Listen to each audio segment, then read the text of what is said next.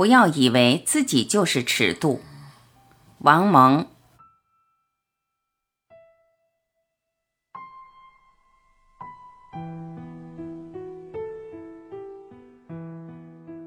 说来有趣，你所喜爱的，你以为旁人也喜爱；你所恐惧的，你以为旁人也恐惧；你最厌恶的，你以为对旁人也十分有害。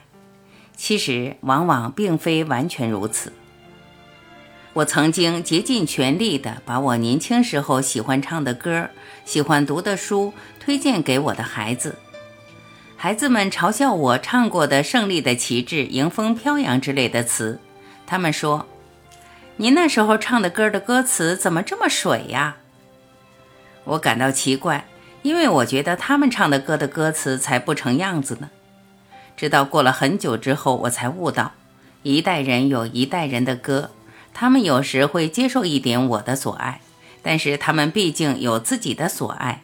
因为我们生活在不同的时代和不同的背景下，我发现人的这种以自己的好恶为尺度来判断事情的特点，几乎可以上笑话大全。一个母亲从寒冷的北方出差回来，就会张罗着给自己的孩子添加衣服；一个父亲骑自行车回家，骑得满头大汗，就会急着给孩子脱衣服；父母饿了，就劝孩子多吃一点。父母撑得难受了，就痛斥孩子太贪吃；父母寂寞了，就责备孩子太老实、太不活泼；父母想午睡了，就觉得孩子弄出的噪音令人讨厌；父母想读书了，就发现孩子不爱学习；父母想打球了，就发现孩子不爱体育；父母烦心的时候，就更不必说了，一定是看着孩子更不顺眼了。上一代人对下一代人的消极评价，究竟有多少是靠得住的？有多少是以己度人度量出来的？反过来说，下一代人不是也以自身当标尺吗？当他们看到上一代人已经发胖，已经不明白许多新名词的时候，他们多么失望啊！可他们怎么不想一想，老一代也曾经大大的火过呢？英语里有一句谚语。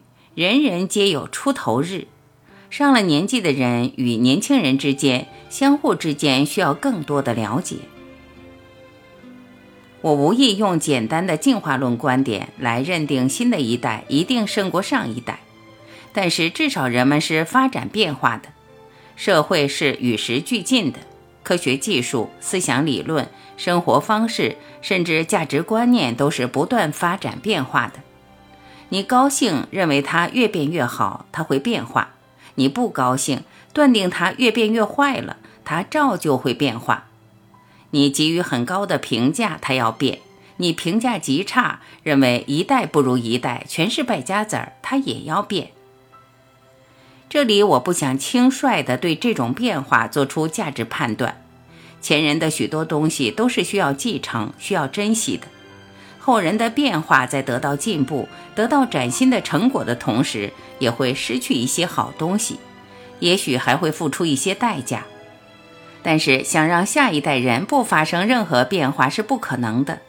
只有理解这些发展变化，才能取得教育或影响下一代的主动权，才能赢得下一代人的信赖和尊敬。同时，年轻人也只有把前人的一切好东西继承下来，才有资格谈发展和创造。